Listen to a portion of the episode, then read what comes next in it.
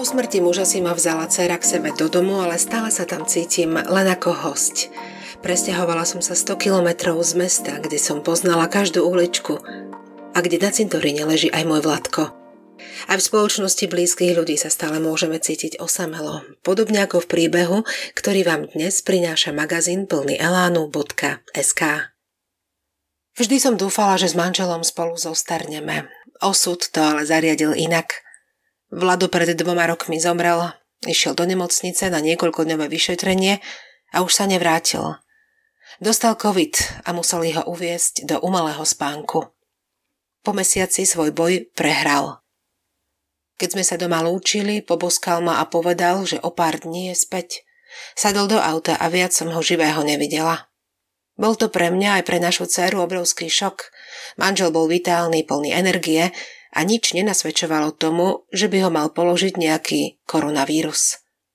Zomrel presne na štedrý deň. Tie Vianoce neboli pre nás Vianocami, na všetko si spomínam len matne.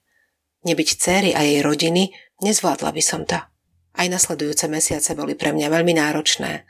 Céra bývala v inom meste 100 kilometrov od nás a ja som zrazu zostala úplne sama. Keby som nemala zamestnanie, asi by som sa zbláznila. Snažila som sa v práci tráviť čo najviac času a dcera za mnou prichádzala aspoň na víkendy. Nemohla som ju ale takto obťažovať.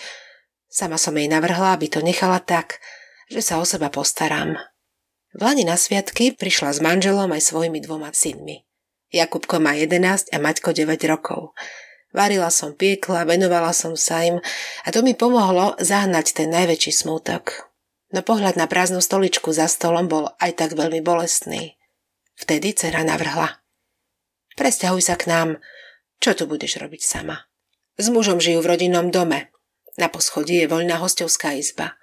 Budem mať svoj pokoj a zároveň nebudem sama. Veľmi som to zvažovala, hľadala plusy aj mínusy. Nakoniec som súhlasila, aj vzhľadom na to, že ma v marci čakal nástup do dôchodku. Svoj byt som pomerne rýchlo a výhodne predala, časť peňazí dala cére a v lete som svoje rodné mesto vymenila za nové bydlisko. Izbu mám peknú, veľkú, na poschodí aj toaleta. S cérou a zaťom a vnúkmi sa stretávame prakticky len v kuchyni, inak mám dostatok súkromia. V izbe je nový televízor, moderné zariadenie, prakticky nič mi nechýba. A predsa.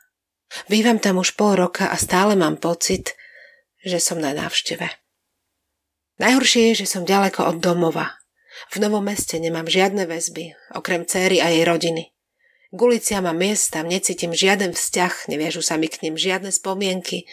Neviem, či mi viac chýba môj byt alebo mesto, v ktorom som vyrastala, v ktorom som spoznala svojho manžela, v ktorom stále žijú dnes už moji bývalí kolegovia, susedia, známi. Cére o svojich pocitoch nerozprávam. Nechcem ju zaťažovať, všetci sa ku mne správajú pekne, sú milí, vychádzajú mi v ústrety. No mne sa veľmi cnie. Pred Vianocami som cítila takú obrovskú clivotu, že som musela sadnúť na vlak a vydať sa domov. Cére som povedala, že som potrebovala ísť za Vladkom na cintorín, ale v skutočnosti som sa chcela aspoň prejsť tam, kde to poznám a milujem. Stála som na chodníku a pozerala do okien môjho niekdajšieho bytu. Svietilo sa tam. Aj stromček blikal. A ja som neskutočne túžila vyviesť sa hore výťahom odomknúť si vlastným kľúčom a byť doma. Až ma pri srdci zabolalo, keď som si uvedomila, že musím sadnúť na vlak a ísť opäť tam, kde sa cítim byť taká cudzia. Nechcem sklamať svojich blízkych, ale naozaj uvažujem, že sa vrátim späť – už to nepôjde do bytu, v ktorom som prežila tie najšťastnejšie roky s milovaným mužom, ale aspoň niekde na blízku by som si garzonku kúpiť dokázala. Bojím sa však toho, že sa zasa budem cítiť sama. A čo potom?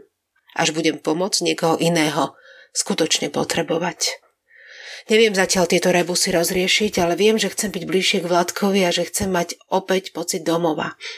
Možno tomu u cery ešte dám šancu, možno počkám pár mesiacov a potom sa definitívne rozhodnem. Mám nad čím premýšľať.